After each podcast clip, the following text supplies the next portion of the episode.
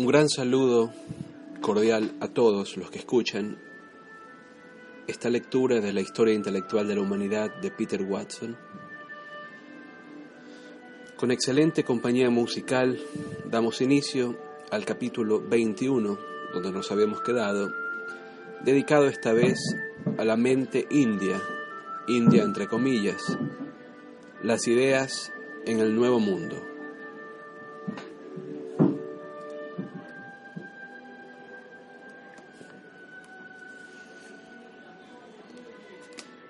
En cierto sentido, los acontecimientos de 1492 fueron en la misma medida un final y un comienzo. Si se acepta que, como sugieren las pruebas, en algún momento entre 18.000 y 12.000 años atrás, el hombre primitivo cruzó Siberia o de Siberia hasta América a través del estrecho de Bering, entonces el tiempo transcurrido desde ese momento hasta finales del siglo XV representa un experimento natural único en el que dos poblaciones grandísimas tuvieron ocasión de desarrollarse de forma independiente sobre dos grandes masas de tierra, lo que hoy llamamos viejo y nuevo mundo, cada una completamente ajena a la existencia de la otra.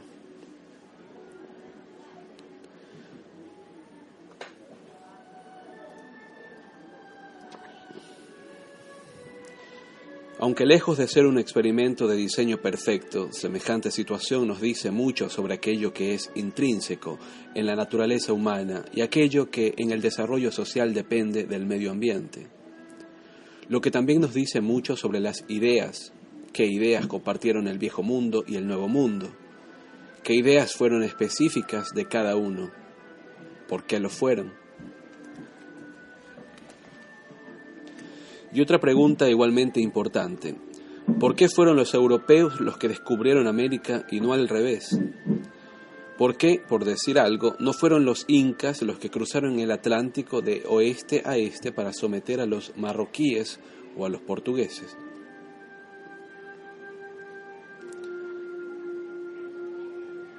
Jared Diamond, profesor de psicología en la Facultad de Medicina de la Universidad de California, se ha ocupado recientemente de esta cuestión en Armas, Gérmenes y Acero, por el que ganó el premio Rond Poulain al mejor libro científico de 1998. En esta obra, Diamond propone que la respuesta está en la configuración del planeta, en particular en la forma en que los continentes están situados sobre la superficie del globo. En términos muy simples, Mientras América y África se extienden de norte a sur, Eurasia se extiende de este a oeste. Esto es de gran importancia porque las plantas y los animales domesticados se difunden con mayor facilidad de este a oeste o de oeste a este que de norte a sur o viceversa, ya que latitudes similares implican unas condiciones geográficas y climáticas similares temperaturas, lluvias, horas de luz, en fin. Por su parte, la difusión de norte a sur o de sur a norte es mucho más difícil de conseguir y este simple hecho geográfico, sostiene Diamond, inhibió, inhibió la propagación de las especies animales y vegetales domesticadas en África y América. La distribución de las ovejas, las cabras y el ganado vacuno fue mucho más rápido y completa en Eurasia que en África o América.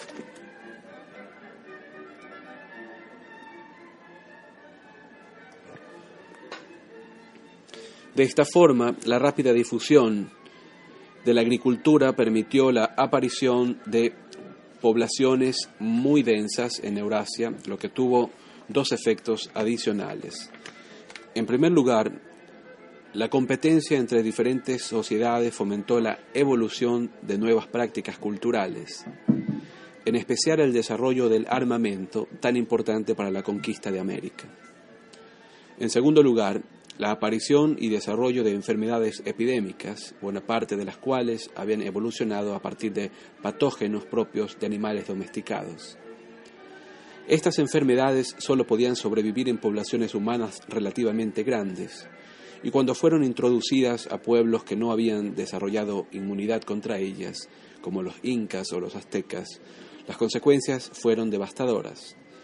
Fue así como, según Diamond, se estableció el patrón global que conocemos. Y ello explica en particular por qué África no consiguió desarrollarse pese a contar en términos evolutivos con una ventaja de 6 millones de años en relación con el resto del mundo. Durante buena parte de su historia, África estuvo aislada por el desierto al norte y por grandes océanos, contaba con pocas especies animales y vegetales domesticables, y al extenderse en sentido norte-sur, la difusión de las que sí lo eran se dificultaba.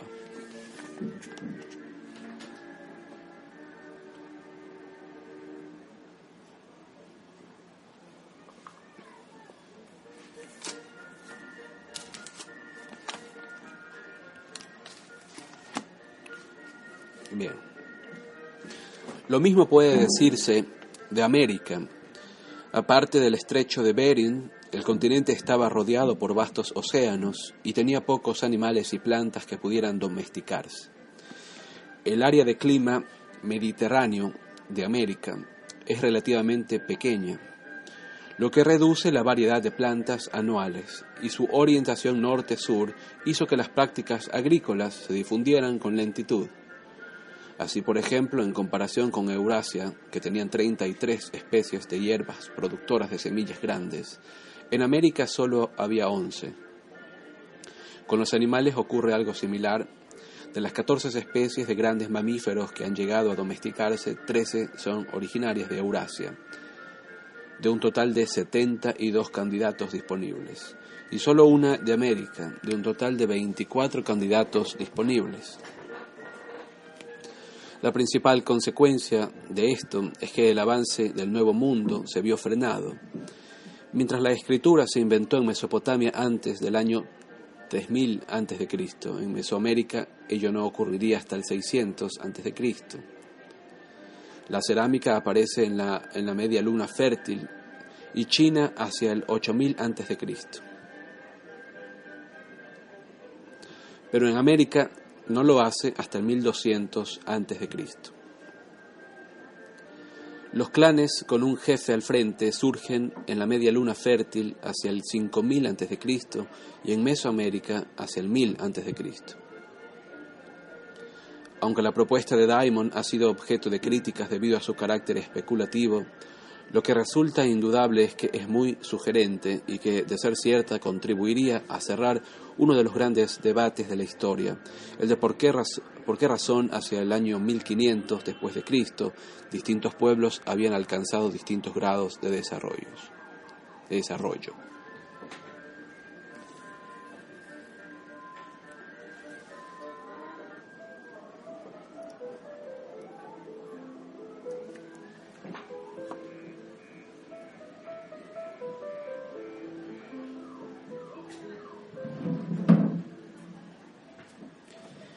Bien.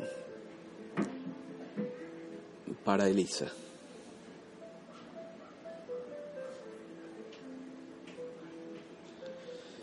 Desde el punto de vista de la historia de las ideas, el descubrimiento de América fue un acontecimiento trascendental porque los nuevos territorios supusieron un desafío para las ideas que los europeos albergaban sobre la geografía, la historia, la teología, la naturaleza humana. Además, en la medida en que América se convirtió en una fuente de artículos para los que existía una demanda en Europa, el descubrimiento del Nuevo Mundo tuvo un importantísimo significado económico y por tanto político. A principios de las décadas de 1560, el abogado parisino Etienne Pasquier escribía es asombroso que nuestros autores clásicos desconocieran por completo esta América a la que llamamos Nuevo Mundo. Esta América no solo estaba fuera de la experiencia de los europeos, sino que estaba mucho más allá de sus expectativas, aunque resultaran ajenas y desconocidas para muchos. África y Asia no dejaban de ser continentes sobre los que Europa siempre había sabido. América, en cambio, era algo absolutamente inesperado, y ello nos ayuda a entender por qué los europeos tardaron tanto en adaptarse a las nuevas noticias.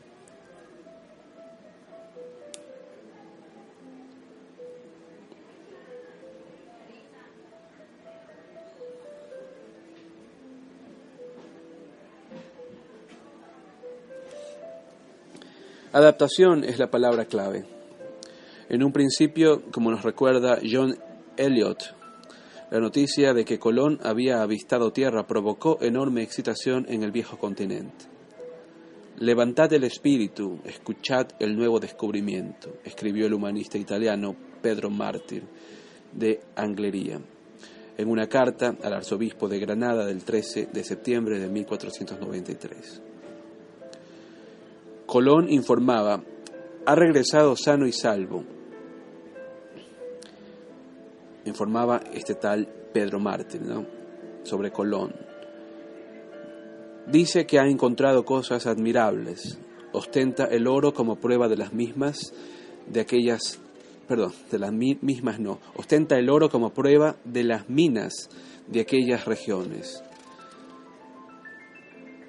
De Anglería continúa explicando que Colón ha encontrado salvajes pacíficos, hombres que iban desnudos y vivían de lo que les proporcionaba la naturaleza. Tenían reyes, peleaban entre sí con palos y con arcos y flechas, y aunque estaban desnudos, rivalizaban por el poder y se casaban.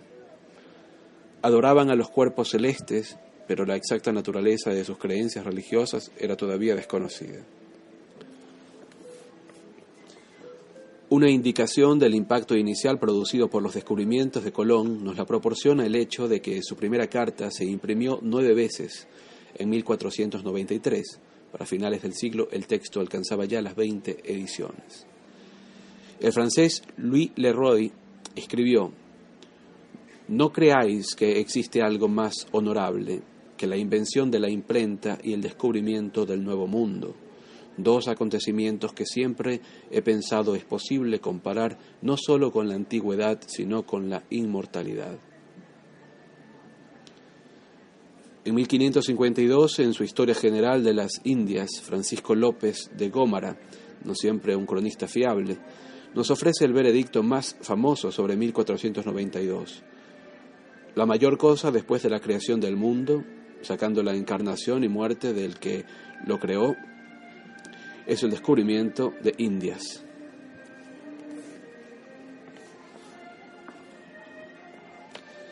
Sin embargo, John Eliot nos advierte de que la historia tiene también otro lado y de que muchos de los escritores del siglo XVI fueron incapaces de apreciar la importancia histórica de lo que Colón había conseguido. Por ejemplo, Colón murió en Valladolid, pero el hecho ni siquiera se menciona en la crónica de la ciudad. Colón solo consiguió el estatus de héroe de forma muy lenta. Un centenar de años después de su muerte se escribieron en Italia algunos poemas sobre él, pero solo hasta 1614 aparece como héroe en un drama español, El Nuevo Mundo, descubierto por Cristóbal Colón, de Lope de Vega. En un primer momento, el interés por el Nuevo Mundo se centraba en el oro que podía encontrarse en él, y la enorme cantidad de almas que aguardaban a ser convertidas a la fe cristiana. En términos generales, los lectores de libros estaban más interesados en los turcos y en Asia que en América. Incluso en una fecha tan tardía como las últimas dos o tres décadas del siglo XVI, todavía se, se seguía pensando que el mundo tenía la misma configuración con que se lo describía en las monografías clásicas de Estrabón y Ptolomeo. Colón parece haber empleado una versión publicada por Piccolomini en la década de 1480. En cierto sentido, el Renacimiento tiene en parte la culpa. Gracias a los humanistas, lo antiguo se consideraba más valioso que lo nuevo. Los primeros hombres que viajaron al Nuevo Mundo eran soldados, clérigos, mercaderes y funcionarios con conocimientos jurídicos. Y sobre ellos recayó inicialmente la tarea de comentar lo que veían. Un efecto de esto fue que se atendió más a la apariencia física de los nativos que al paisaje del nuevo continente. El mismo Colón se sintió algo decepcionado cuando contempló por primera vez a los habitantes de las Indias y comprobó que no eran en ningún sentido monstruosos o físicamente anormales. Colón también señaló los pobres que eran, o los pobres que eran. Por otro lado, los nativos no eran ni moros ni negros. Las dos razas con las que más familiarizada estaba la cristiandad medieval, moros o negros. ¿Cómo encajaban estos hombres en el relato bíblico entonces? ¿Era posible acaso que el nuevo mundo fuera el Edén o el paraíso? Todos los testimonios subrayaban la inocencia, simplicidad, fertilidad y abundancia de los nativos, que iban desnudos sin sentir vergüenza alguna. Esta idea sedujo especialmente a ciertas figuras religiosas y a los humanistas, aquellos miembros de las órdenes religiosas que se sentían desesperados o insatisfechos por el estado de la Iglesia europea, vieron en el Nuevo Mundo una oportunidad de fundar de nuevo la primitiva iglesia de los apóstoles en un continente aún no corrompido por los vicios de la civilización europea.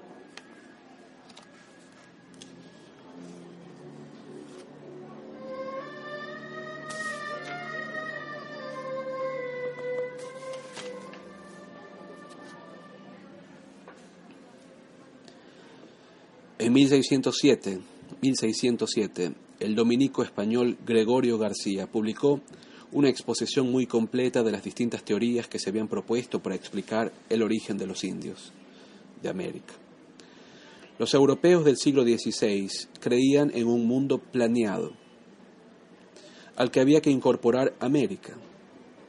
Sin embargo, esto todavía dejaba muchas cosas por explicar. García defendía la idea de que el conocimiento que el hombre tenía sobre un hecho dado provenía de una de cuatro fuentes. Dos de estas, la fe divina tal como se revelaba a través de las escrituras, y la ciencia, que explicaba los fenómenos de acuerdo con sus causas, eran las dos infalibles.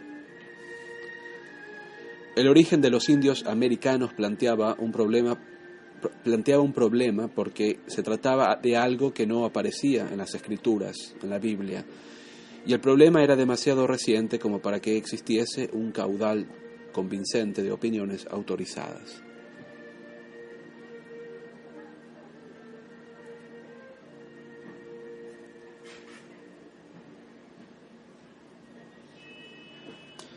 Si decidir cómo encajaba el nuevo mundo en el esquema de la historia esbozado en las escrituras era una cuestión difícil de abordar, tanto exploradores como misioneros descubrieron que para evangelizar a los nativos era necesario tener algún conocimiento de sus costumbres y tradiciones, y por tanto empezaron a indagar con frecuencia, con gran detalle, la historia de estos indígenas, así como sus leyes hereditarias y de tendencia, perdón, y de tendencia de la tierra.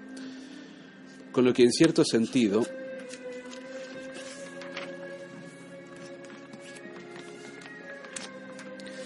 con lo que en cierto sentido dieron comienzo a la antropología aplicada.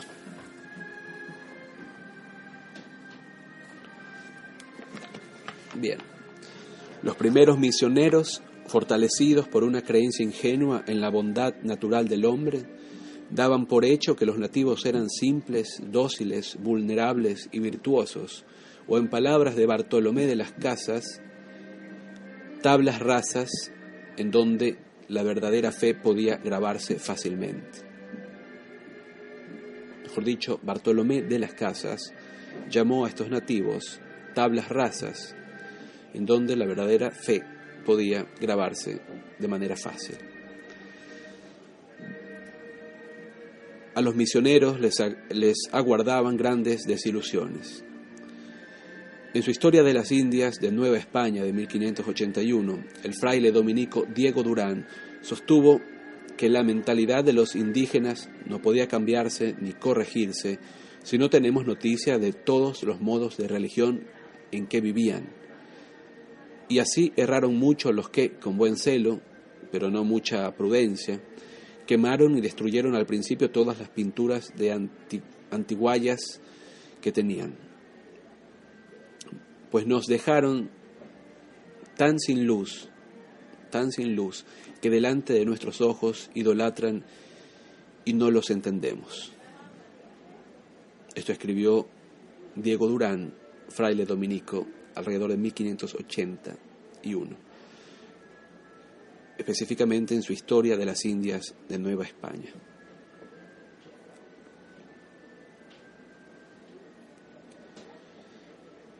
Este punto de vista se convirtió en la justificación de las detalladas investigaciones sobre la historia, religión y sociedad prehispánica que distintos clérigos emprendieron a finales del siglo XVI. La corona española, especialmente interesada en que se recabara información, introdujo el cuestionario y bombardeó a sus funcionarios con esta nueva herramienta de gobierno. Los más famosos fueron los que se redactaron a instancias del presidente del Consejo de Indias, Juan de Obando, en la década de 1570.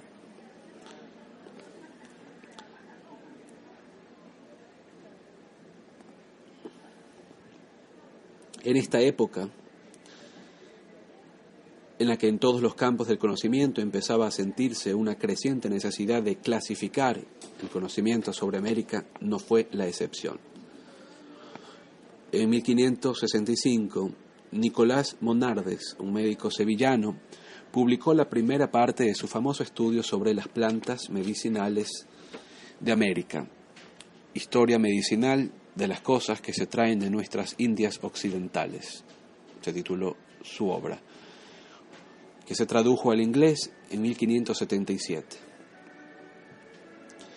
En 1571, Felipe II envió a América una expedición dirigida por el naturalista y médico español Francisco Hernández para recolectar especímenes botánicos de forma sistemática, pero también para valorar la disposición de los indígenas a ser convertidos.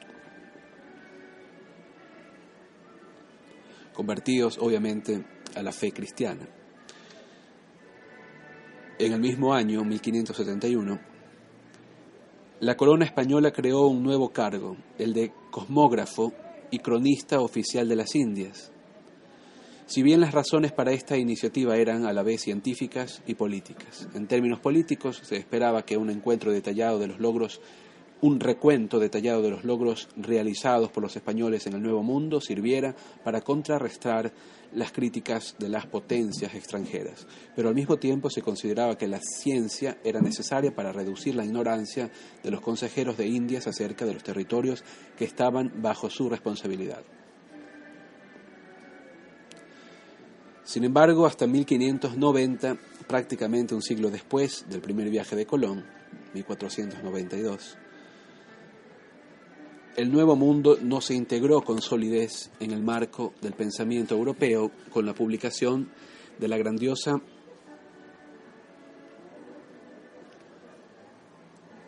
con la publicación de la grandiosa historia natural y moral de las Indias de José de Acosta, como ya hemos dicho, en 1590. ¿no? no fue hasta esa fecha cuando el nuevo mundo no se integraría hasta entonces en el pensamiento europeo.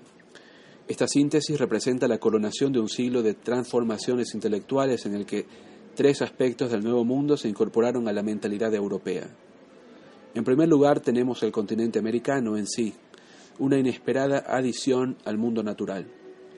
En segundo lugar, el indígena americano, al que había que integrar en la concepción cristiana europea de la humanidad. Y por último, América como entidad temporal cuya misma existencia transformaba la forma en que Europa concebía el proceso histórico. Fundamentalmente todo ello constituía un desafío al conocimiento clásico. Según la Biblia y la experiencia de siglos, había tres continentes en el mundo, Europa, Asia y África, y cambiar esta idea supuso una ruptura tan crucial con la tradición como la que, no existía una zona tórrida en el hemisferio sur. Además, el estrecho de Bering no se descubrió hasta 1728 y hasta entonces no era claro si América formaba parte de Asia o no. En 1535, cuando Jacques Cartier encontró rápidos, encontró rápidos en el río San Lorenzo sobre el lugar en el que luego se alzaría Montreal, Montreal Los llamó Sault Lachin, ¿no? los rápidos chinos.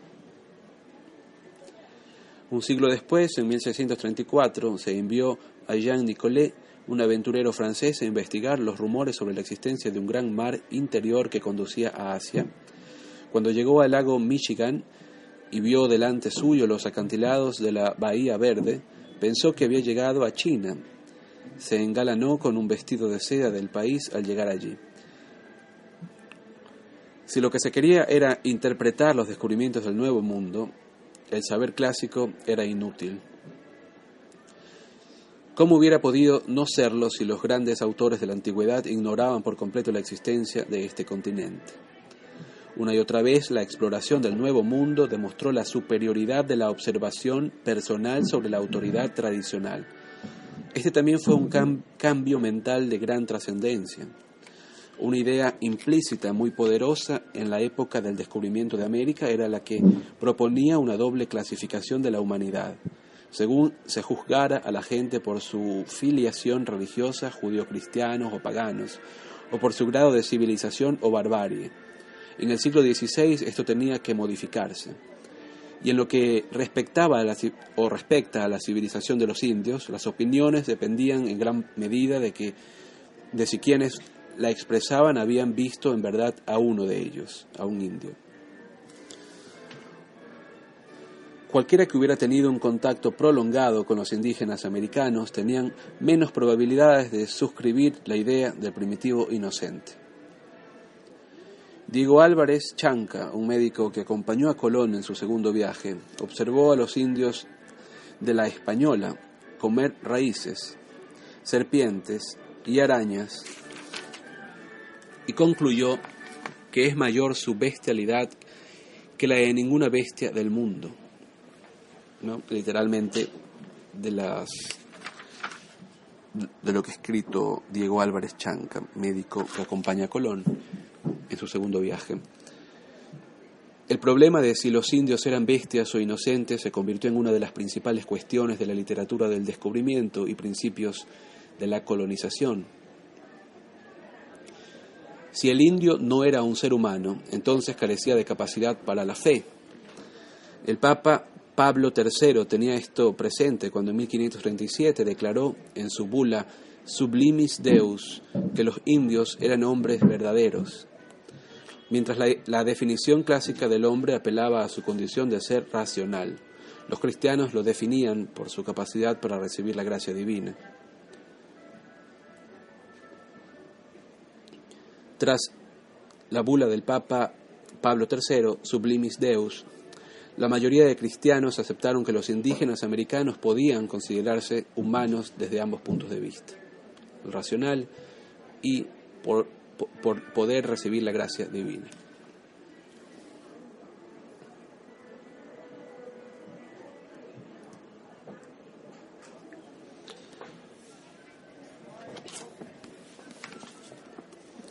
Ahora bien, había ciertas dudas sobre el grado de racionalidad de los indios.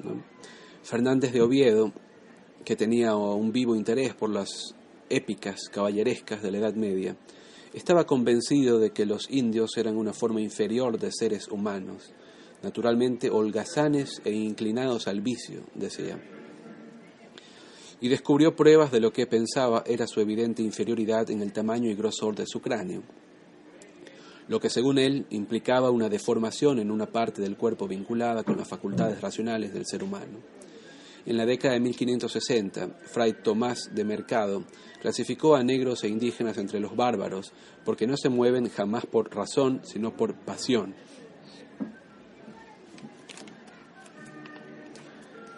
Este punto de vista no estaba muy lejos de la teoría, tristemente célebre, de la esclavitud natural.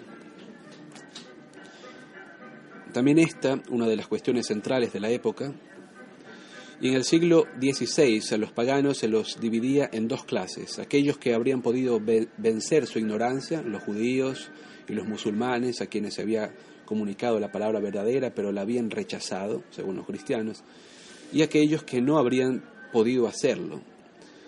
Esto es, aquellos como los indios nunca habían tenido ocasión de escuchar la palabra de Dios, y por tanto no podían ser culpados por ello. Sin embargo, esta distinción pronto se corrompió cuando personas como el teólogo escocés John Mayer empezaron a sostener que algunas gentes eran por naturaleza esclavos y otras eran por naturaleza libres. En 1512, Fernando el Católico convocó una junta para discutir la legitimidad de utilizar a los nativos como fuerza de trabajo. Los documentos de la época que se conservan demuestran que eran muchos los que por entonces afirmaban que, al ser bárbaros, los indios eran esclavos naturales. Pero que esta era, según las palabras de Anthony Pagden, una esclavitud con reservas. Los españoles tenían una institución, la encomienda, en la que a cambio del trabajo que se obligaba a realizar a los indios, se los instruía para que aprendieran a vivir como hombres, entre comillas, como hombres, según el ejemplo español. Esto se refinó todavía más hacia 1530 con la intervención de la que se conocería como Escuela de Salamanca, un grupo de teólogos entre los que se encontraba Francisco de Victoria y Luis de Molina. Ellos plantearon la idea de que los indios no eran esclavos naturales, sino hijos de la naturaleza, una forma menos desarrollada de humanidad. En su tratado de, de de Indis, Victoria, Francisco de Victoria, argumentó que los indígenas americanos eran una tercera especie animal entre el hombre y el mono, creada por Dios para ayudar mejor al hombre, al hombre verdadero.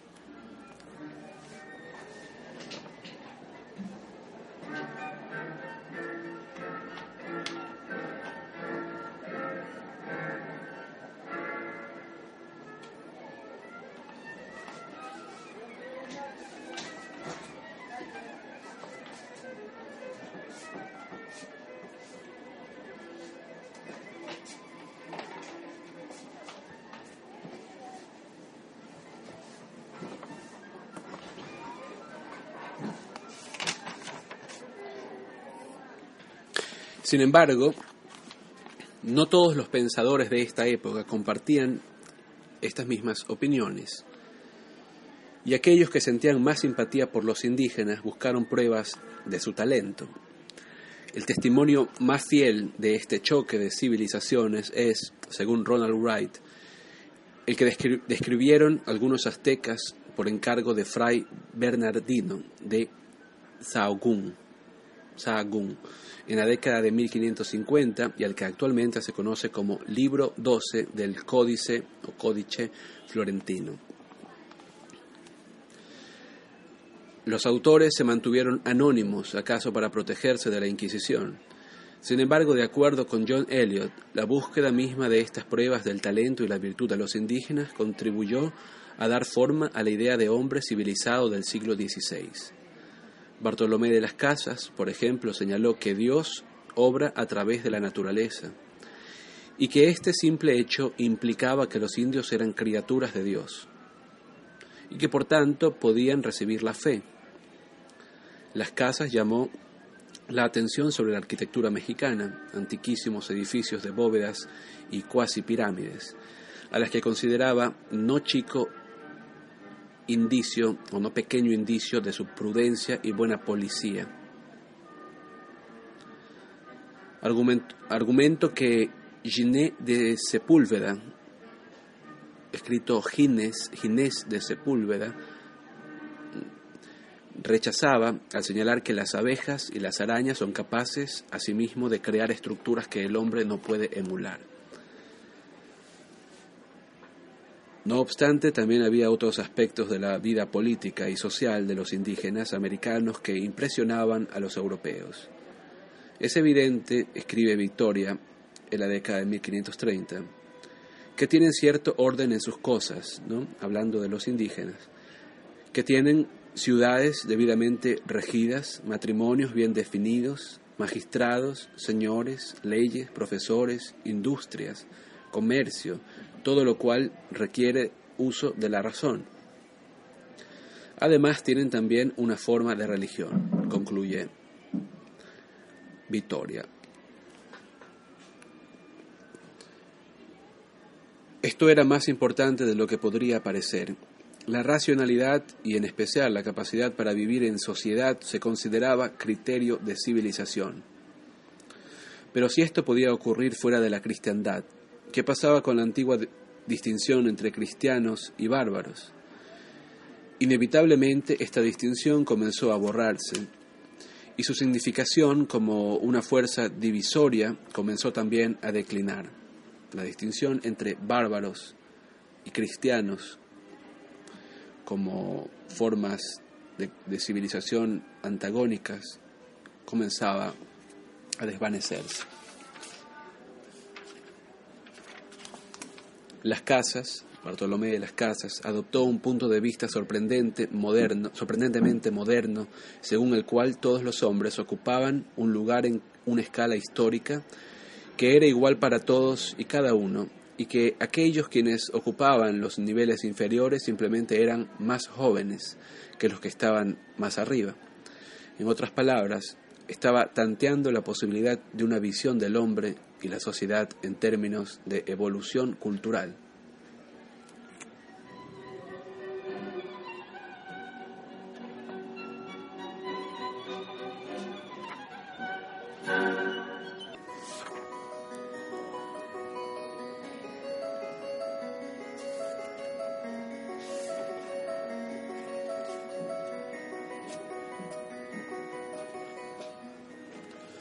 Ok.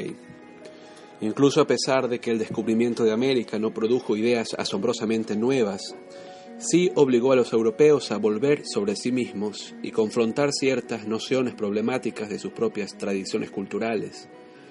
Por ejemplo, la veneración de la antigüedad clásica los hacía conscientes de que antes había existido, habían existido otras civilizaciones con valores y actitudes diferentes de los suyos y, no obstante, en muchos sentidos superiores. De hecho, la existencia y triunfo de la antigüedad pagana sirvió de fundamento a dos valiosísimos tratados del siglo XVI, que intentaron incorporar a América dentro de una visión unificada de la historia.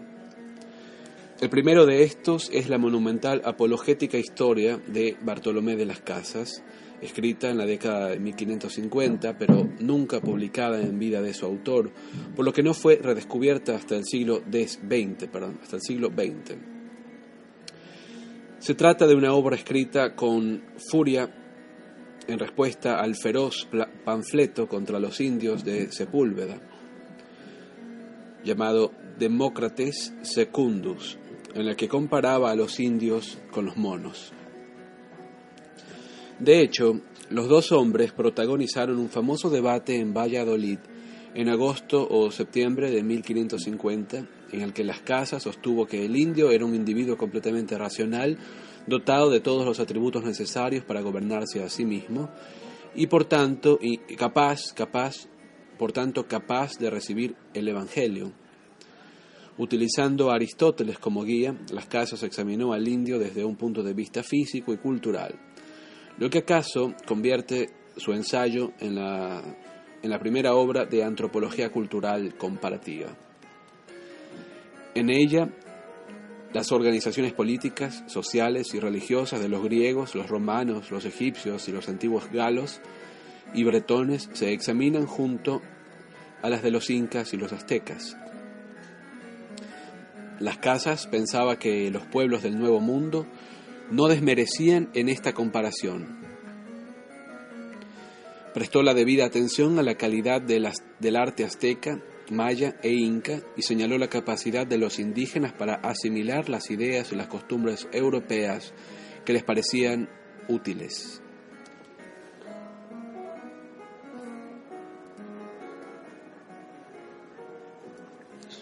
La obra de Procuranda Indorum Salute de José de Acosta fue escrita algunos años después del Tratado de las Casas, en 1576.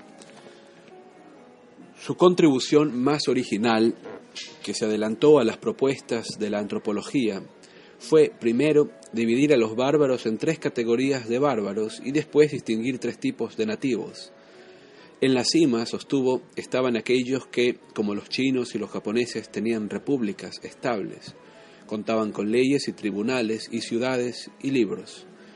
A continuación venían aquellos que, como los aztecas y los incas, desconocían el arte de la escritura y carecían de conocimientos filosóficos y civiles, pero poseían formas de gobierno.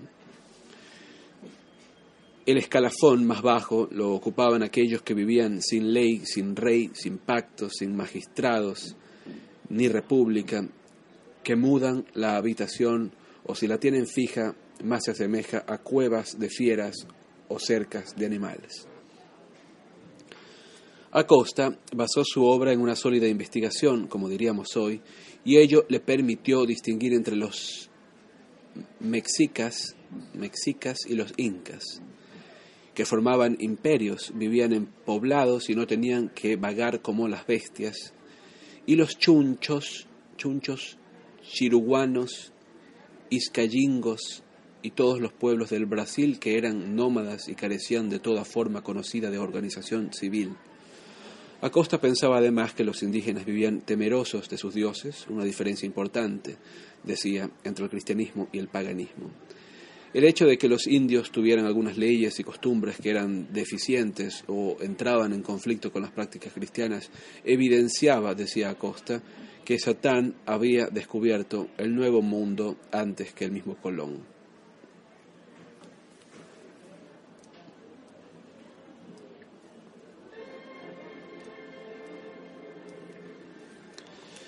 De nuevo, estos argumentos son más importantes de lo que parecen a primera vista. Aquí se estaba reemplazando las antiguas teorías según las cuales la geografía y el clima eran los principales responsables de la diversidad cultural. Las migraciones empezaban a ser una cuestión de tener en cuenta. Si los habitantes de América eran descendientes de Noé, como insistía el pensamiento ortodoxo que debía ser, estaba claro que debían de haber olvidado las virtudes sociales en el curso de su camino errante. Acosta, quien sostenía que llegaron al Nuevo Mundo a través de Asia, creía que se habían vuelto cazadores durante su emigración. Después, poco a poco, algunos de ellos se reunieron en algunas regiones de América, recobraron el hábito de la vida social y comenzaron a constituir estados.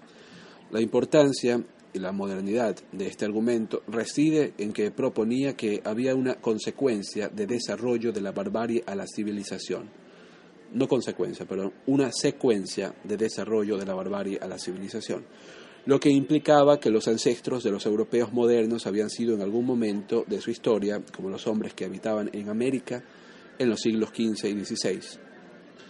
Según Bartolomé las casas, de las casas, los nativos de Florida todavía se encontraban en aquel estado rudo en que estuvieron todas las otras naciones que tuvieron quien las pudiese enseñar. Debemos considerar lo que nosotros éramos, dice, y todas las otras naciones del mundo antes que nos visitase Jesucristo, concluye. De igual modo, la existencia de hombres primitivos en el Nuevo Mundo parecía confirmar la idea judío-cristiana de la historia como algo lineal y no como algo cíclico. Un último elemento a tener en cuenta en el descubrimiento de América es la noción de que los hombres modernos habían logrado hacer algo que los antiguos no habían conseguido. Esto socavó la idea de una edad dorada distante, al mismo tiempo que los descubrimientos demostraron de forma incontrovertible el valor de la experiencia sobre la tradición. Comparada con la nuestra, escribió Jean Baudin, el filósofo francés del siglo XVI, la edad que ellos llamaban dorada parecerá más bien de hierro.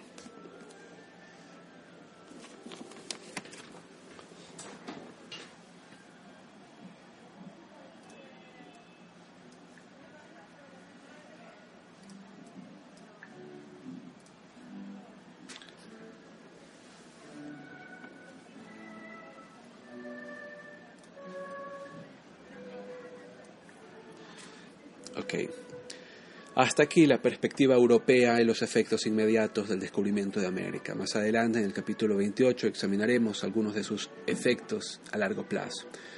Y ahora, si nos situamos específicamente en el ámbito de las ideas, ¿qué fue exactamente lo que descubrieron los europeos? Pregunta. Se necesitaron muchos años, de hecho, se necesitaron siglos para responder esta pregunta, pero en 1986 el Darcy McNichol Center of, for the History of the American Indian, una institución creada en 1972 con el objetivo de mejorar la calidad de la investigación y la enseñanza de la historia india, encargó un estudio precisamente sobre este tema, América en 1492, titulado así, para la conmemoración en 1992 del quinto centenario del descubrimiento del Nuevo Mundo. Buena parte de lo que sigue a continuación se basa en los hallazgos de este proyecto.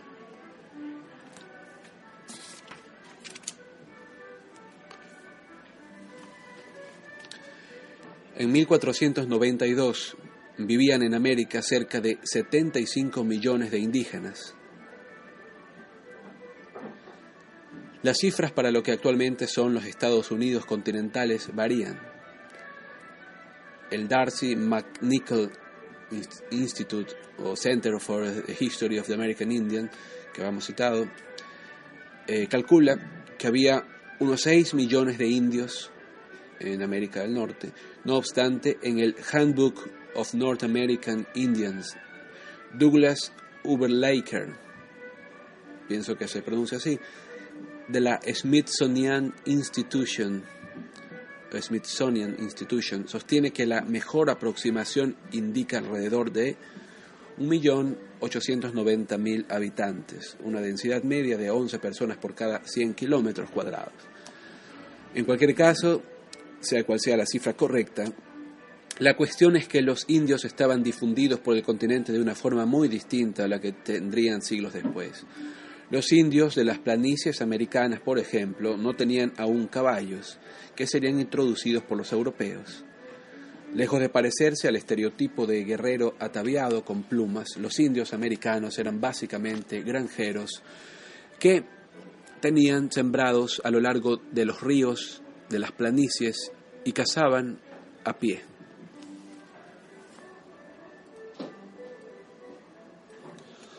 Muchas de las costumbres de los indios eran muy diferentes de los que los europeos habían esperado encontrar.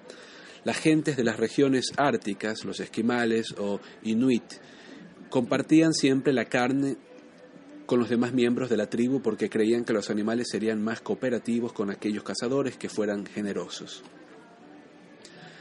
Las tribus de la costa del Pacífico se caracterizaban por sus enormes postes totémicos, Utilizaban más de un centenar de hierbas y plantas y conocían sus propiedades medicinales y nutricionales.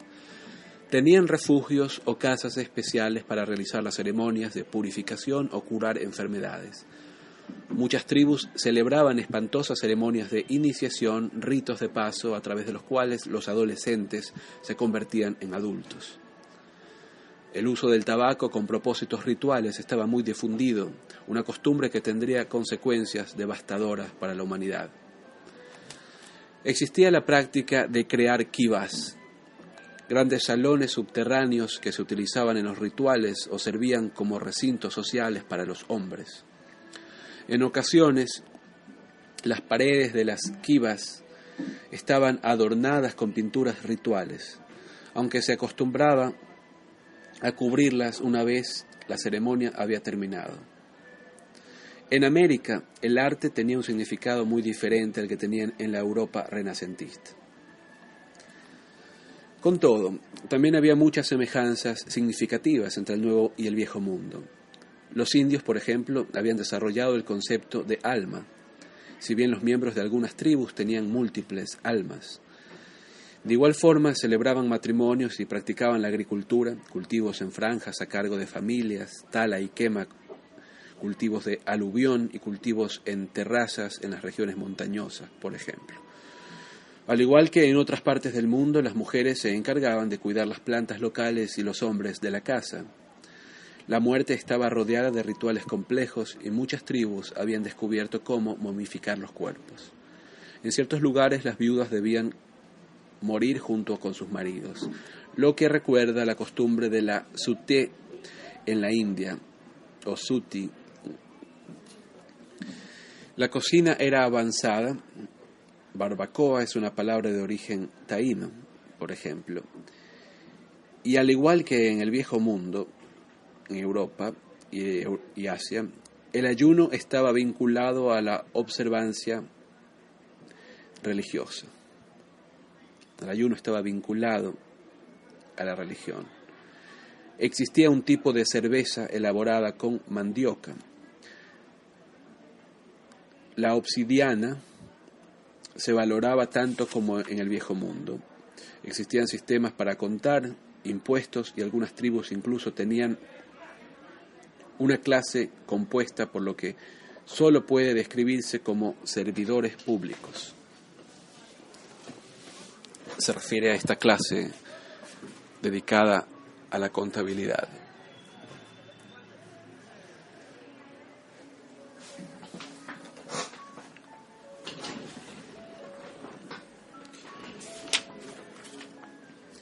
La diferencia más obvia en términos de vida cotidiana era la costumbre muy difundida en América de vivir en casas largas.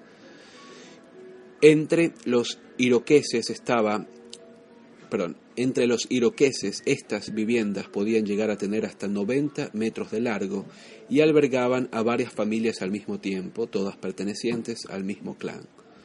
Los indígenas se casaban en estas casas comunales que simplemente se alargaban aún más en caso de que todos los compartimientos estuvieran ya ocupados.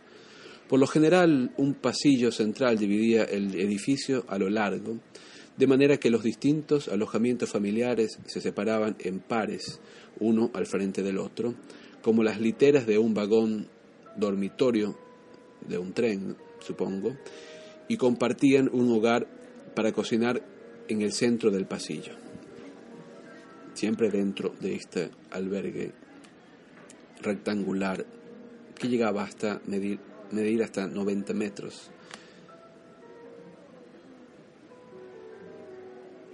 En el caso de los más grandes, por supuesto. En el caso de los Tupinamba de Brasil, que utilizaban casas aún más grandes todavía, hasta 30 familias nucleares o entre 100 y 200 personas vinculadas por lazos de sangre o matrimoniales ocupaban la vivienda, solo dos postes separaban a las distintas familias, cada una de las cuales tenía su propio fuego siempre encendido. Las hamacas familiares, hamaca es otra palabra originaria del Nuevo Mundo, se colgaban de tal forma que sirvieran también como una división simbólica del espacio. Los tupinambas en Brasil eran caníbales. Ellos, al igual que los caribes y los cubeos, creían en la consubstanciación, consubstanciación y comían carne humana como parte de un ritual que consideraban importante para la supervivencia de la raza y que garantizaba la buena disposición de los espíritus ancestrales. No menos bárbaros resultaban a ojos de los exploradores los Munduruku, una tribu de cazadores de, cabezas de la selva amazónica. Su agresividad los hacía especialmente temibles, más aún cuando acostumbraban imponer su voluntad cortando las cabezas de sus enemigos. Ahora bien, los guerreros Munduruku que realizaban este acto asumían en realidad una pesada carga, pues la obtención del trofeo daba inicio a un complejo ritual que duraba años. Cuando se conseguía una cabeza, su preparación empezaba de inmediato, mucho antes de que los hombres regresaran a la aldea. A las cabezas capturadas se les extraía el cerebro y se les arrancaban los dientes, que no obstante se conservaban. Luego se hervía la cabeza y se secaba, se ponía a secar, lo que hacía que la piel adquiriera el aspecto del pergamino. Entonces se pasaba una cuerda por la boca y se la sacaba por uno de los orificios de la nariz y se cerraban los agujeros dejados en los ojos con cera de abeja. El cazador de cabezas, que había tenido éxito, era considerado entonces como un auténtico héroe y adquiría un estatus sagrado. Debía abstenerse de todas las actividades de la vida cotidiana, incluidas las relaciones sexuales con su esposa o cualquier otra mujer, Tomaba un baño ritual muy temprano en la mañana para evitar ver a las mujeres, pasaba la mayor parte del tiempo en una hamaca en la casa de los hombres y hablaba en muy contadas ocasiones y solo sobre cuestiones de importancia. Aunque no comía con los hombres, sino en casa de su esposa, lo hacía dándole la espalda. Todo esto es una cita de algún estudio que cita Peter Watson, no lo escribe él. La nota pie de página está al final del libro, así que no voy a recurrir a ella esta vez.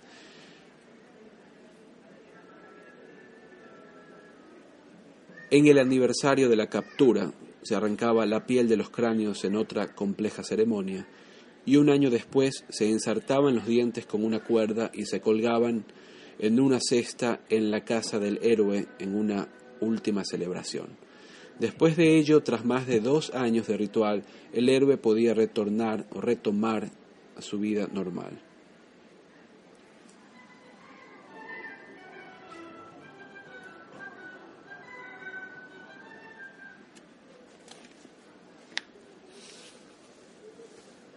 En los primeros años del descubrimiento, la recolección de información fue caótica.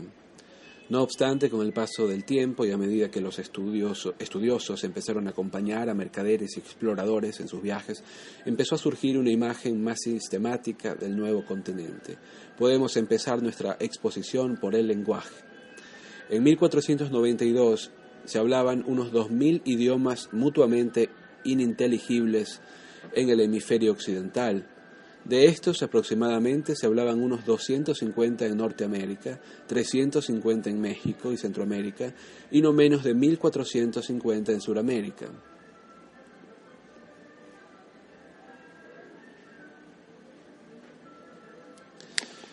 Las lenguas de los indígenas americanos no eran menos complejas que las del viejo mundo, y aunque carecían de algunas características, tenían otras menos comunes en Eurasia. Entre las lenguas indias, por ejemplo, era raro el uso de sufijos, sufijos para designar casos como el nominativo, el acusativo, el dativo, como ocurre en el latín, por ejemplo, o marcas nominales y pronominales de género, como los he y she del inglés, o los él y la del español. Por otro lado, muchas lenguas indígenas distinguían entre aquellas palabras que designan entidades animales y aquellas que designan entidades inanimadas, y asimismo diferenciaban entre aquello que se posee por definición, como las relaciones de parentesco y las partes del cuerpo, y lo que solo se posee ocasionalmente, como los cuchillos o las herramientas en general. Como era quizá inevitable, había un gran número de sonidos desconocidos en el viejo mundo, en particular el cierre o golpe glotal, glotal, una interrupción de la voz producida por el cierre súbito de las cuerdas vocales. Algunas palabras carecían de vocales y también existía la práctica bastante inusual para los europeos de repetir o doblar una palabra o parte de una palabra para alertar su significado. Entre los indios huacho de Norteamérica, por ejemplo, la palabra gusu significaba búfalo, pero gususu significaba búfalo aquí y allá. En otros casos, los verbos podían variar según la validez de la información, con lo que indicaban, por ejemplo, si lo que se comunicaba era algo que el hablante sabía por experiencia propia, un mero rumor o algo acaecido en un sueño.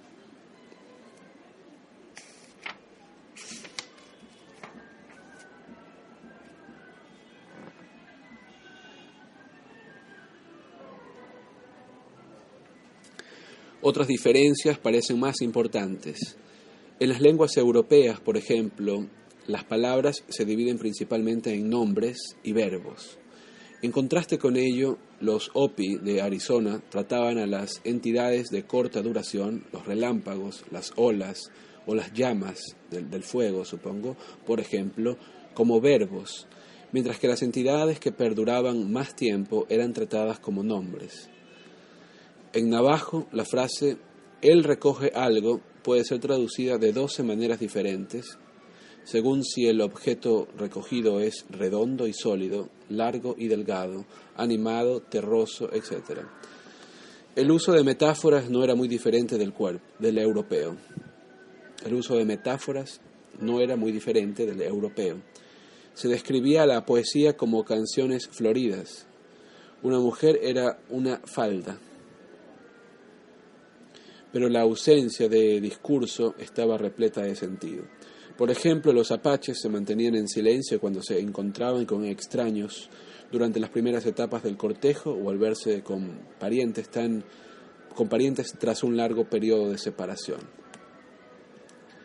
Algunas tribus tenían idiomas para el comercio que nunca se hablaban en casa y estaban reservados a los intercambios mercantiles con extranjeros. Con excepción de algunos casos especiales, la mayoría de los indígenas americanos carecían de escritura, lo que significa que no poseían historia ni filosofía escritas y tampoco libros sagrados. No obstante, ello no les impidió tener religiones, nociones sobre el alma y diversos mitos de creación, que con frecuencia aludían al sol, la luna y mundos subterráneos organizados en distintas capas. Dado que la pubertad y la menstruación se marcaban con ritos de paso, es claro que tenían un concepto de la niñez. En este sentido, resulta. Perdón, tener un concepto de niñez, supongo que es en la niñez. En este sentido, resulta interesante que en algunas tribus los ritos de pubertad parecieran haber sido concebidos para conmocionar a los adolescentes y sacarlos de su entorno infantil. En el caso de los Opi, por ejemplo, no se permitía nunca que los niños vieran a ciertas figuras religiosas sin sus elaboradas máscaras y se les animaba a pensar que éstas eran espíritus. No obstante, en la ceremonia de la pubertad se les mostraba a las personas que se ocultaban tras las máscaras como si se quisiera advertir al joven adulto de que debía desprenderse de todas sus creencias infantiles. Las religiones del Nuevo Mundo a menudo tenían una, casta sacerdotal y en ocasiones vírgenes del sol, jóvenes seleccionadas cuando solo tenían 10 años para servir en el templo o como víctimas para los sacrificios. El sacrificio estaba muy difundido y podía llegar a ser especialmente sangriento. Las vírgenes Pauni participaban en una ceremonia que duraba cuatro días antes de recibir un disparo en el corazón. Sin embargo, la diferencia más fundamental desde el punto de vista religioso era el uso generalizado de alucinógenos. En este aspecto, las tribus estaban dirigidas por chamanes que, al igual que en el viejo mundo, tenían funciones médicas y religiosas. Las tribus tenían jefes, aunque algunas solo en tiempos de guerra, que también podían hacer las veces de un chamán. Ciertas tribus reconocían seis tipos de género los hiperhombres guerreros, los hombres, los herdaches andróginos, las amazonas, las mujeres y las hipermujeres que destacaban, digamos, en los trabajos y artes femeninos.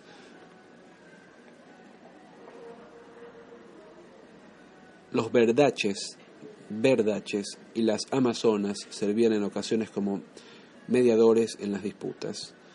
Se consideraba que la esencia de una persona era su corazón, no el cerebro o el rostro, y los chamanes cantaban a los enfermos canciones del corazón para curarlos. Muchas tribus hablaban a las plantas y a los animales y daban por hecho que éstos entendían lo que se les decía. Los indígenas americanos tenían una idea muy diferente del yo o la persona.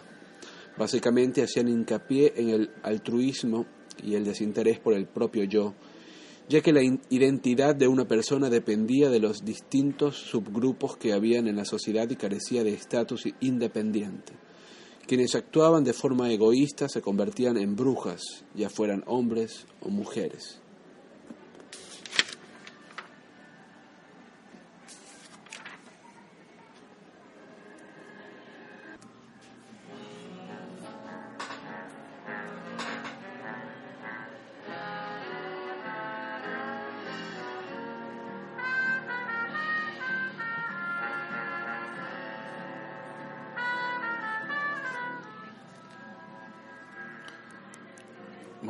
Cambiando drásticamente de género musical, no así de discurso, continuamos.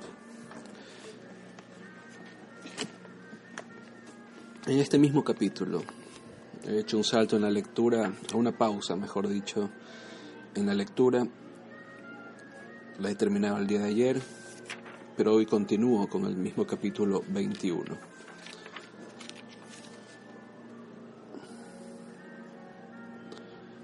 Dedicaba la mente india, entre comillas, las ideas en el nuevo mundo.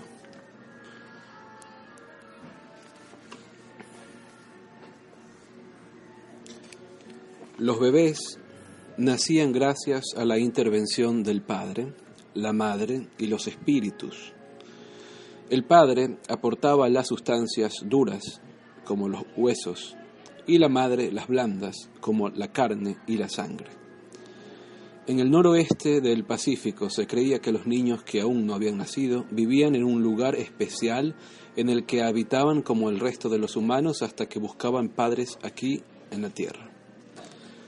Por lo general, a los niños no se les daba un nombre hasta que el trauma del nacimiento había terminado y podía darse por hecho con tranquilidad que el infante viviría. A las niñas se les daban nombres de flores, mientras que los niños recibían nombres de animales carnívoros. No obstante, luego se les añadían nombres adicionales para conmemorar, por ejemplo, su primera risa o su primer silbido, su primera palabra o incluso su primer corte de pelo. La celebración más importante de la vida de un niño estaba reservada a la primera ocasión en que, se, en que desempeñaba una función económica, como la de recoger vallas, por ejemplo. A veces la llegada a la mayoría de edades, de edad de cada de las niñas, se marcaba mutilándoles el clítoris, con lo que se creía se eliminaban todos los componentes masculinos de su carácter.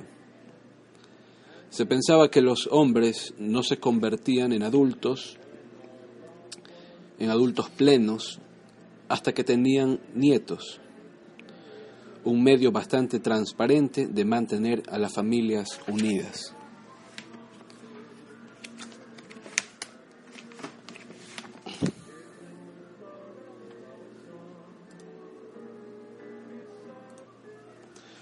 Bien, ¿acaso la diferencia más significativa entre los dos hemisferios esté en las líneas a propósito de la economía?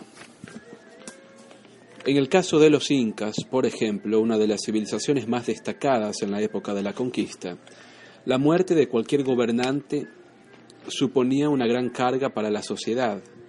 Los cuerpos del emperador y su reina se momificaban y se depositaban en palacios ricamente decorados, construidos especialmente para ello. Un enorme número de esclavos y concubinas se sacrificaban para que sirvieran al emperador en el más allá.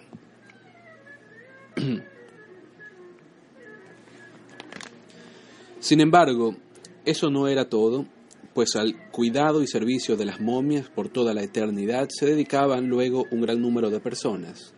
Todo esto implicaba que el final de cada reinado suponía una nueva sangría para los recursos del imperio que se añadía a las ya existentes. En otras palabras, cada nuevo rey muerto solo contribuía a empeorar la situación de derroche. El resultado final era que la fuerza de trabajo que se, perdía al estar dedicada al servicio de las momias solo podía compensarse mediante la conquista de otros pueblos y tierras, lo que no dejaba de tener sus riesgos. Uno de los principales efectos de todo esto fue que nunca surgió el capital necesario para el avance de iniciativas individuales.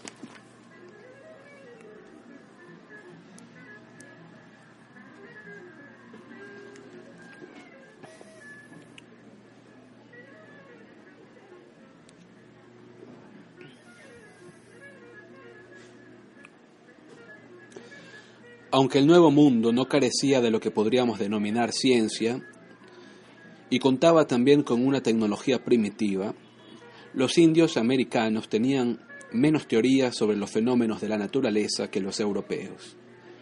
Ambos pensaban que el Sol giraba alrededor del mundo y que estaba relacionado con la temporada de crecimiento.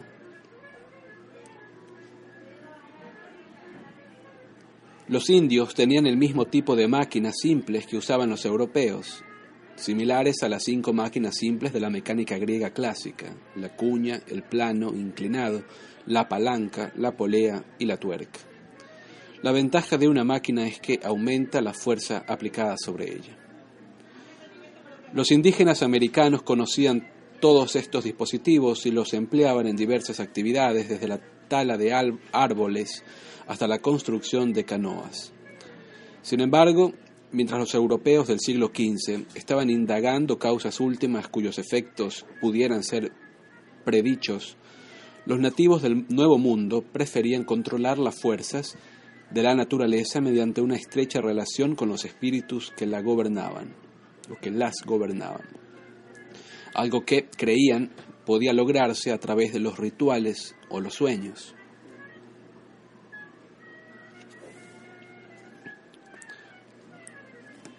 Para los europeos, el mundo natural estaba regido por leyes.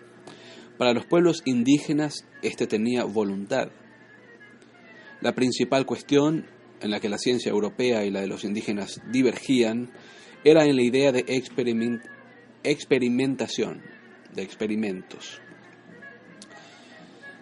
A los opis nunca se les hubiera ocurrido interrumpir sus ceremonias para ver si el sol continuaba avanzando, avanzando hacia el norte, en lugar de volver a su trayecto habitual. Algunos pueblos, como los navajo, definían a las plantas como machos o hembras dependiendo de su tamaño y de su dureza o suavidad. Esta noción se basa o se basaba más en las analogías con el hombre y la mujer que con los órganos sexuales de las plantas en sí. Entre los aztecas, por ejemplo, los nombres de las plantas contenían un sufijo que indicaba si la planta en cuestión servía como alimento, medicina o podía ser empleada para hacer ropa o en la construcción. De hecho, la clasificación del mundo natural a menudo se fundaba en principios muy diferentes de los europeos. Los navajos ponían los insectos y los murciélagos en la misma categoría basándose en un antiguo mito que afirmaba que ambas clases de animales habían vivido juntas en un mundo anterior.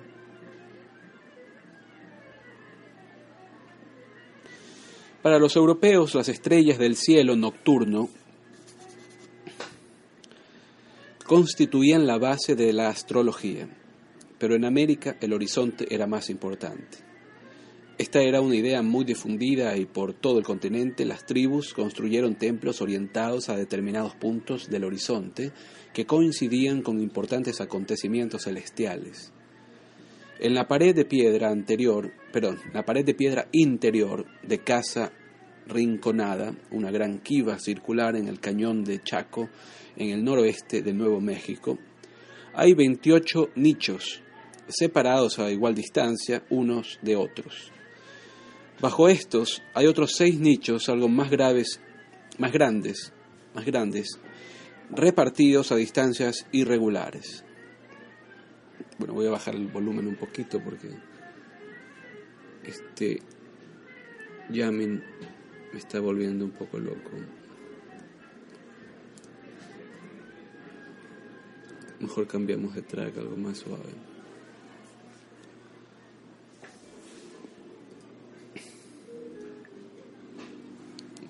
Ahora bien,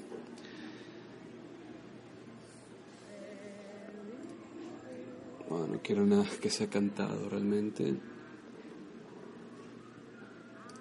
Bueno, algo de Beethoven, como es usual.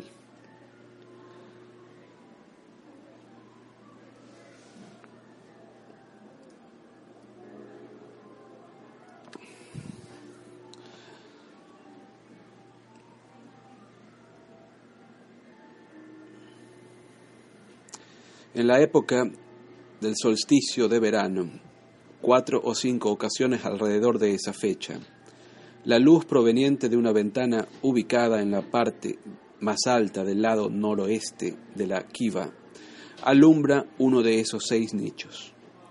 Sin embargo, los indios utilizaron las estrellas para idear su calendario, un proceso que los llevó a concebir un sistema para contar propio de ellos, aunque originalmente esta fue una idea maya. Fueron los aztecas los que la perfeccionaron. Los cálculos relacionados con el calendario fueron el principal, de hecho el único, uso de las matemáticas entre los mayas. Si bien los conocimientos matemáticos del imperio inca parecen haber quedado registrados en el Quipu, este era un sistema para almacenar información consistente en una serie de cuerdas con nudos. Las cuerdas, algunas de las cuales tenían hebras dependientes, eran de diferentes colores y tanto los colores como los nudos estaban dispuestos en secuencias. El lenguaje o código del Quipu nunca ha podido descifrarse realmente, pero la hipótesis de que era una especie de registro religioso se apoya en dos fragmentos de tela de la época que se conservan. El tejido de ambos es muy intrincado, uno de ellos tiene 10 filas de 36 círculos a la disposición en diagonal y la disposición en diagonal de los círculos en grupos llega hasta 365. En el otro fragmento, los rectángulos llegan a 28. Estos fragmentos seguramente tienen algún tipo de relación con el calendario.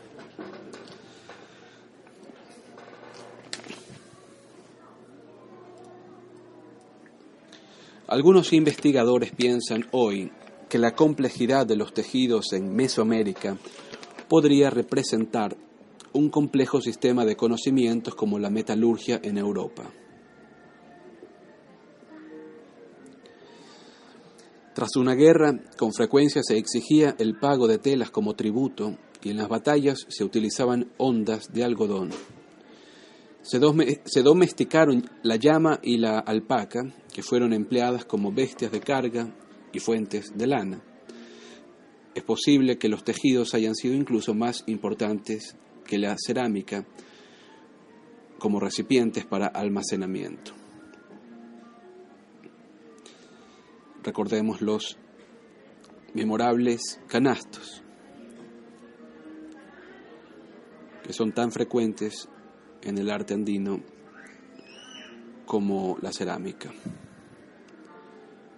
Bueno, esto no está en el libro, lo digo yo, quien lee.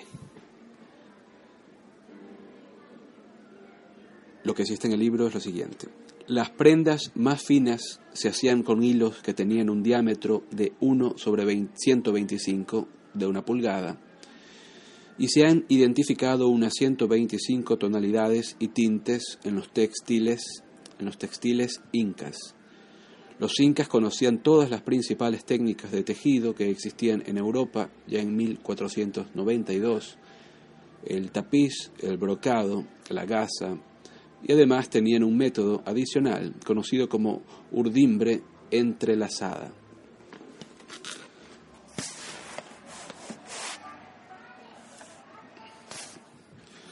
Aunque hacia 1492 no eran muchos los animales domesticados en el Nuevo Mundo, el número de plantas que sí lo habían sido era enormemente eh, mayor que el de Europa, entre ellas muchas desconocidas para los europeos de la época y que desde entonces se han vuelto muy populares, como el maíz, la patata, el boniato, el cacao, la calabaza, el cacahuate, cacahuete, el aguacate, el tomate, la piña, el tabaco y el ají.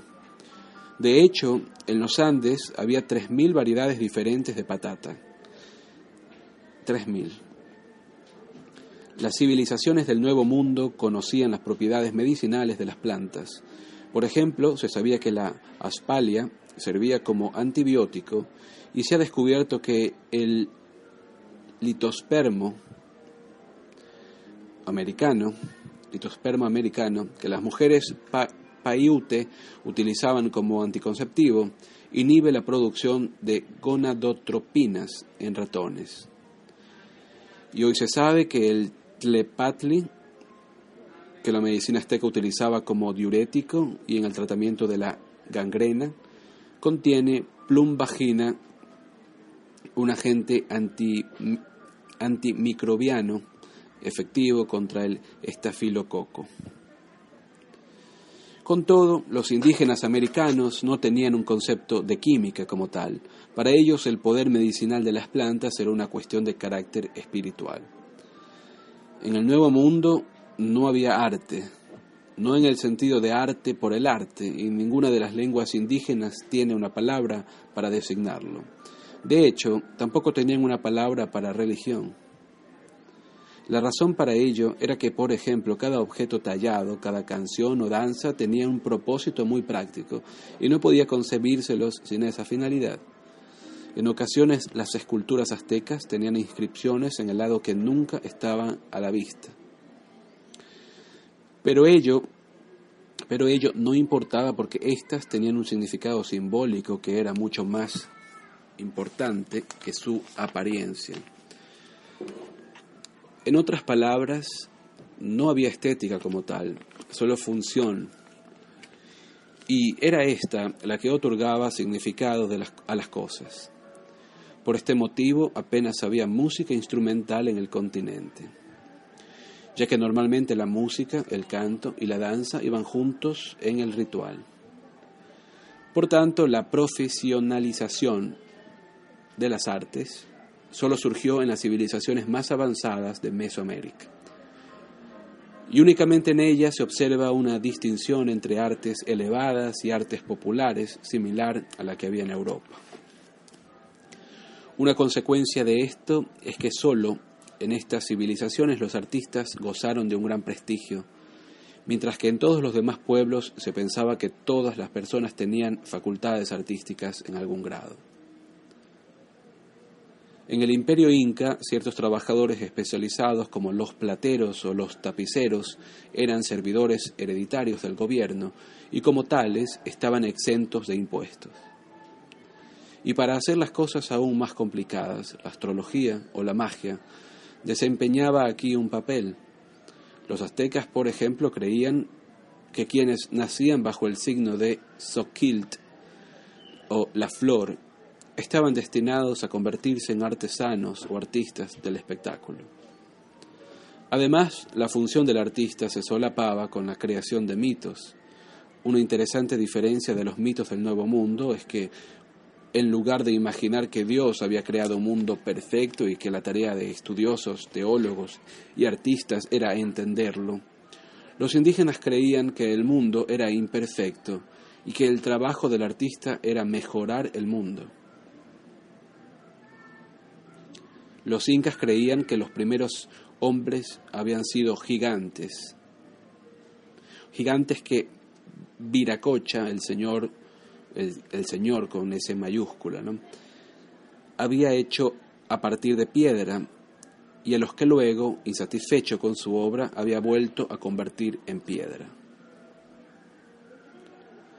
Estas eran las gigantescas estatuas que los incas veneraban. Después de esto, Viracocha había creado una segunda raza de hombres del mismo tamaño que él, a su propia imagen. A los escultores mayas no se les permitía tener relaciones sexuales mientras trabajaban en sus tallas, pero además las rociaban con su propia sangre porque creían que ello las hacía santas, al igual que el hombre del Renacimiento, estos artistas eran divinos. Los instrumentos musicales también eran sagrados para los mayas. Los talladores rezaban mientras los hacían y luego los frotaban con alcohol para que estuvieran contentos y afinados y produjeran así un sonido excelente. Los artistas no firmaban sus obras, aunque en aquellas civilizaciones en que había artistas profesionales y los artistas nunca se volvieron famosos como en Europa, no, he, leído mal. Dice, los artistas no firmaban sus obras, aún, aún, o sea, tampoco en aquellas civilizaciones en las que el artista, o había artistas profesionales, ¿no? O sea, en ninguna, en ambos casos, no firmaban sus obras. Y los artistas nunca se volvieron famosos como sí en Europa. La única excepción a esto era la poesía, ya que los poetas que pertenecían a la nobleza se les recordaba mucho después de que hubieran muerto. Ahora bien, aunque a Nezahualcóyotl o Nezahualcóyotl se lo recordaba como el rey poeta, debía su fama tanto a su condición de monarca como a su destreza como poeta. Los sistemas de escritura que existían en el Nuevo Mundo estaban en decadencia hacia el 1492 y es probable que para entonces muchas de las inscripciones del periodo clásico, 100 después de Cristo a 900 después de Cristo, resultaran imposibles de entender. La escritura azteca y mixteca era en buena medida pictográfica, y los escribas no solo tenían que dominar el arte de tallar los caracteres, sino también aprender de memoria los comentarios orales que acompañaban a los textos. La transmisión oral fue siempre dominante. Los códices que se conservan relatan el pasado mítico de la tribu y debieron de haber constituido el elemento central de un ritual en el que los escribas añadían sus comentarios, y estos evidentemente se han perdido. Los aztecas, además, eran uno de los pocos pueblos precolombinos que, de forma consciente, coleccionaban obras de arte extranjeras y antiguas, en particular objetos olmecas. Esto confirma que los aztecas sentían un particular interés por el pasado, y es posible que pensaran que la civilización olmeca era la cultura madre de Mesoamérica.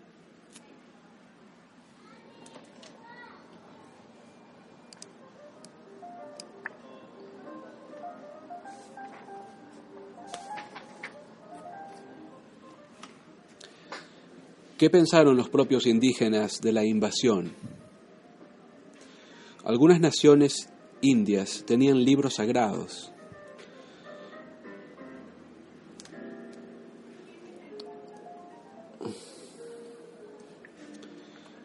Algunas naciones indias tenían libros sagrados. El más conocido de estos es el Popol Vuh, un texto quiche que se ha considerado equivalente al Antiguo Testamento o a los Vedas sánscritos.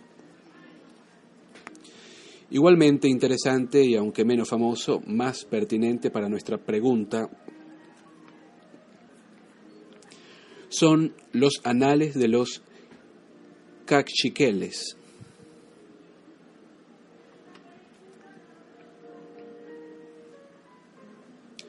Al igual que los quichés, los cachiqueles tenían un sistema de doble monarquía, compuesto por un rey y un virrey provenientes de los dos linajes reales y conocidos como Apo Sotzil y Apo Sa'il. Tras la conquista española, los supervivientes de la familia Sa'il pusieron por escrito la historia de los cachiqueles y luego la ampliaron en forma de diario en el siglo XVII. Sorprendentemente, se trata de un testimonio muy equilibrado y a la vez que describe el holocausto, alaba a los españoles que intentaron ayudar a los indios. Entre los acontecimientos que narra se encuentra la aparición de un brote de peste en 1604, momento en el que el narrador muere, y otro se encarga de continuar la historia. Un intercambio de embajadores y distintas genealogías. Los mayas escribieron documentos similares, conocidos como los libros del Chilam Balam, escritos en maya empleando el alfabeto latino.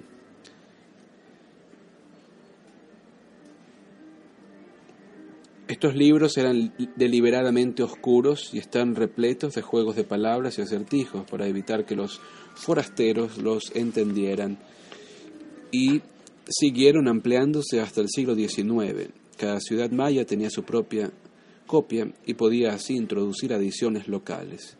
Los libros del Chilam Balam interpretan la invasión como una batalla de calendarios y cronologías, o calendarios o cronologías. Los españoles habían traído consigo su propia versión del tiempo, bastante burda a ojos de los mayas, e intentaron imponerla a los pueblos indígenas. Por tanto, para los mayas la conquista fue una batalla ideológica entre dos sistemas religiosos rivales, una lucha sobre el tiempo. También es importante repasar brevemente aquello que los indígenas precolombinos carecían. La principal ausencia es, sin duda, la de la rueda, que es también la más sorprendente si consideramos el hecho de que en todo el continente se jugaban juegos de pelota con significado religioso. También brillaban por su ausencia los animales de tiro, como mencionamos al comienzo de este capítulo, aunque se domesticó la llama. Los indios americanos tampoco tenían grandes veleros, algo que quizá esté relacionado con los enormes océanos que rodeaban el continente. Pero esto, sumado a la ausencia de ruedas, hizo que los indígenas estuvieran más localizados y viajaran menos que los europeos. Otras ideas e inventos de los que carecían las sociedades precolombinas eran la acuñación de moneda, el monoteísmo ético, el experimento y en general la escritura. No había hornos para cerámica y, y por tanto tampoco cerámica vidriada, ni instrumentos de cuerda. Varias de estas carencias animales de tiro, grandes embarcaciones, escritura, moneda acuñada, debieron de haber incidido en el limitado desarrollo económico del continente, en particular en el comercio y la acumulación de excedentes. Como hemos visto antes, cuando se producían excedentes, estos eran con frecuencia desperdiciados en complicados rituales para los muertos, y esta diferencia de desarrollo económico, la falta de monoteísmo ético, y la ausencia de experimentación son quizá las principales divergencias entre el viejo mundo y el nuevo. Y los voy a repetir.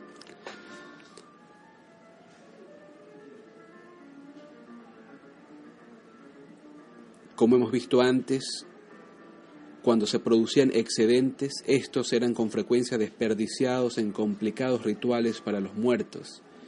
Y esta diferencia de desarrollo económico la falta de monoteísmo ético y la ausencia del experimento son quizá las principales divergencias entre el viejo y el nuevo mundo.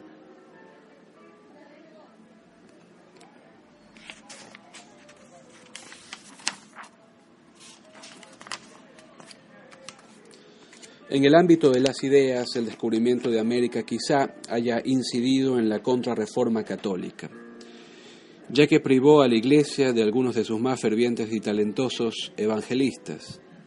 Por su parte, la Iglesia romana poco tenía que decir sobre América. El concilio de Trento ignora en gran medida lo que ocurría en el continente.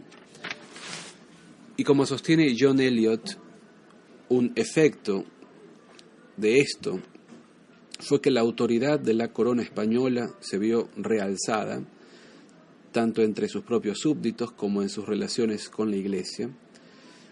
Más de un historiador, desde los autores de la época hasta los investigadores de nuestros días, han especulado sobre la posibilidad de que la empresa de Indias haya cautivado la atención de la población más radical, con lo que habría contribuido a que aumentara el autoritarismo y conservadurismo entre quienes se quedaron.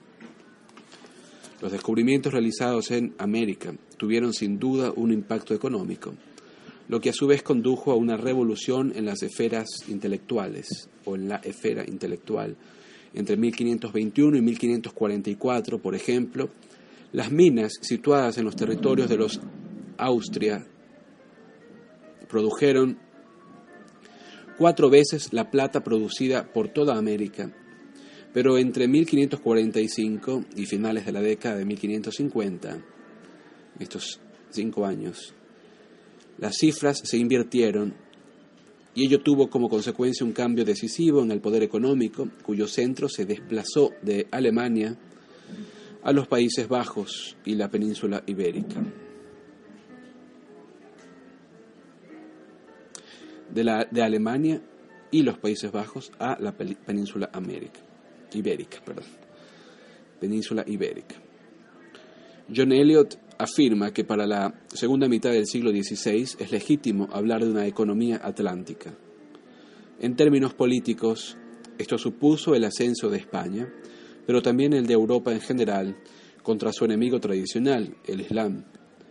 Fue solo entonces cuando el mundo musulmán empezó a mostrar alguna curiosidad por las razones históricas que habían convertido a España en una potencia.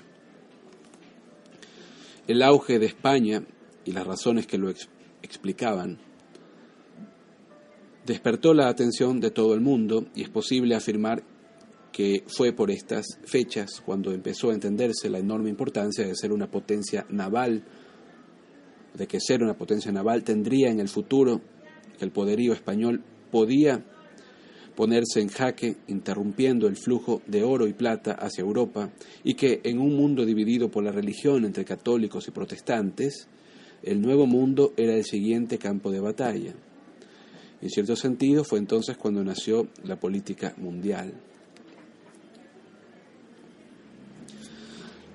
La batalla por América exacerbó el creciente nacionalismo del siglo XVI y surgieron leyendas negras, en especial relativas a los españoles y las atrocidades que cometieron en América. Según un cálculo, habrían masacrado a 20 millones de indígenas. En cualquier caso, lo cierto es que cada vez más españoles empezaron a dudar del valor de las Indias y surgió en la península un sentimiento contrario al oro llegado del otro lado del Atlántico que cuestionaba las consecuencias morales de esta repentina riqueza y sostenía que la verdadera riqueza era producto del comercio, la agricultura y la industria y el patrimonio utilizado con provecho. Sin embargo, la pelea por América condujo con el tiempo a la aparición de un rudimentario derecho internacional, el continente en sí era demasiado grande como para que un único país pudiera controlarlo todo. Y el que España se negara a reconocer la autoridad papal y abrir al nuevo mundo tuvo un tremendo efecto sobre las actitudes ante la autoridad en general. Muchas personas, como hemos visto, pensaban que los indios eran completamente capaces de gobernarse a sí mismos y que debían respetarse su libertad y autonomía. A mediados del siglo XVI, Alfonso de Castro sostuvo que los océanos no podían ser reserva exclusiva de ninguna nación, idea que retomó el jurista y estadista holandés Hugo Grocho, escrito Grocio, al proponer una estructura teórica para la práctica de las relaciones internacionales.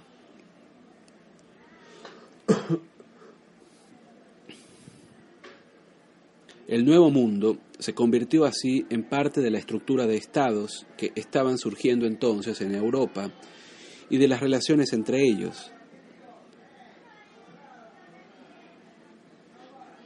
Es justo decir que la conquista de América aceleró y acaso cristalizó la conciencia de los vínculos entre geografía, recursos, población y comercio y de su importancia para dominar a nivel internacional.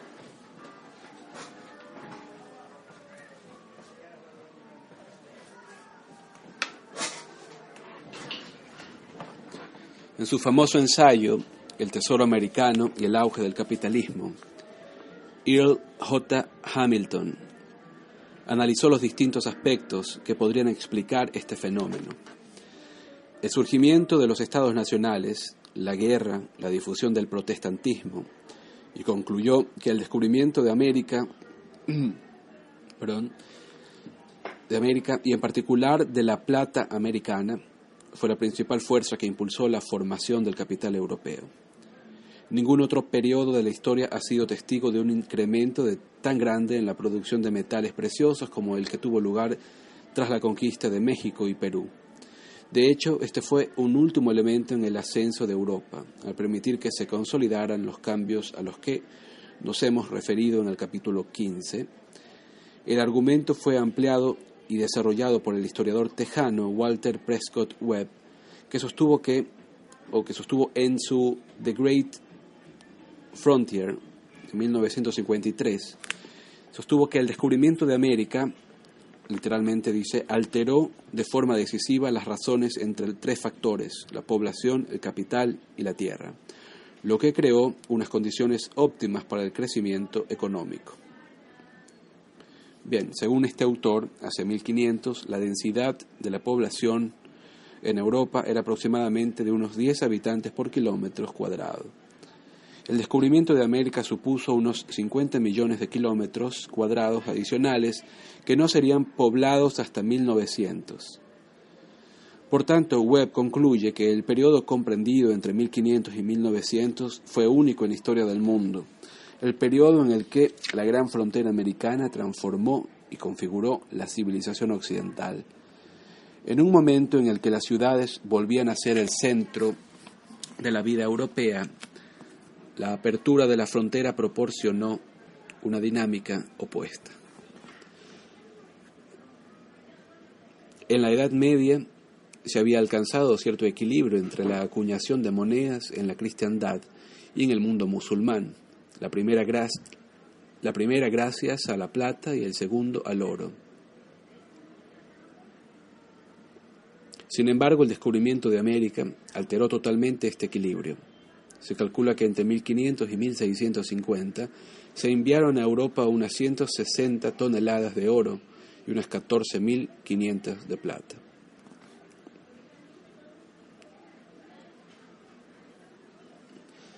Esto produjo una revolución en los precios que empezó en España y se propagó luego por el continente, lo que impulsó la acumulación de capital entre quienes participaban en las nuevas empresas o la nueva empresa, pero quintuplicó los precios en el siglo XVI y provocó malestar y cambios sociales. Aquí también quizás tenga sentido plantear el problema de los moralmente perniciosos efectos de esa riqueza todo esto entre comillas. El Inca Garcilaso de la Vega fue solo uno de aquellos que no estaban convencidos de las bondades del flujo de metales preciosos. A comienzos del siglo XVII escribió que los que miran con otros ojos, que los comunes, a ver, a comienzos del siglo XVII escribió que los que miran con otros ojos que los comunes las riquezas del Perú. Está mal escrito también aquí. Voy a tratar de, leerlo bien. Los que miran con otros ojos los comunes, las riquezas que el Perú ha enviado al mundo viejo y derramándolas por todo él, dicen que antes le han dañado que aprovechado porque dicen que las riquezas comúnmente antes son causa de vicios que de virtudes, porque sus poseedores los inclinan a la soberbia, a la ambición, a la gula y lujuria. De manera que concluyen con decir que las riquezas del nuevo mundo, si bien se miran, no han aumentado las cosas necesarias para la vida humana, que son el comer y el vestir, y por ende provechosas, bueno, muy poco entiendo de este, y no, continúa todavía la cita, sino encareciéndolas y amujerando los hombres en las fuerzas del entendimiento y en las del cuerpo, y en sus trajes y hábito y costumbres, y que con lo que antes tenían vivían más contentos y eran temidos de todo el mundo. Bueno, estas palabras eran las de el Inca Garcilaso de la Vega. No sé si hay mala transcripción, errores tipográficos, pero la lectura es bastante complicada. Bueno, seguimos. Earl J. Hamilton se muestra en total desacuerdo y sostiene que el capitalismo se consolidó mediante la diferencia entre el aumento de los precios y el aumento de los salarios. Este es un debate que está lejos de haber terminado, la cuestión es compleja y la mayoría de las teorías tienen vacíos. Sin embargo, muy pocos dudan de que la apertura de América fue una gran oportunidad para la acumulación de grandes fortunas y que las desigualdades sociales se agudizaron tremendamente en este periodo. Un último factor fue la población, el terrible descenso de la población india americana, en parte consecuencia de la crueldad de los españoles, en parte provocado por las enfermedades importadas por estos. afectó severamente la disponibilidad de mano de obra, y se calcula que unos 200.000 españoles emigraron a América durante el siglo XVI. Es probable que estos tuvieran una inteligencia, una energía y unas capacidades superiores a la media, por lo que la emigración pudo haber tenido un efecto nocivo sobre la calidad genética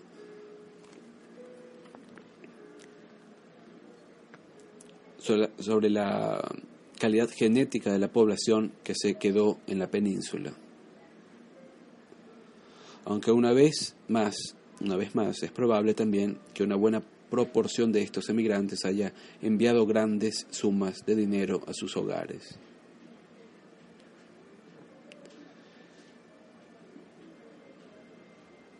Y para concluir, el impacto del descubrimiento de América sobre Europa y el resto del mundo todavía no ha sido valorado de forma completa, y quizá nunca lo sea ya que fue demasiado profundo, trascendental y, como anotó Montaigne, desordenado. Con todo, no pasaría mucho tiempo antes de que las sensatas palabras del Inca Garcilaso hm, se hicieran realidad. No hay más que un mundo, y aunque llamamos mundo viejo y mundo nuevo, es por haberse descubierto este nuevamente para nosotros, y no porque sean dos sino todo uno. Fin del capítulo 21, titulado La mente india. Bueno, estamos, estamos por vernos en el siguiente encuentro para hacer lectura del capítulo 22. Adelanto el título, La historia avanza hacia el norte, el impacto intelectual del protestantismo.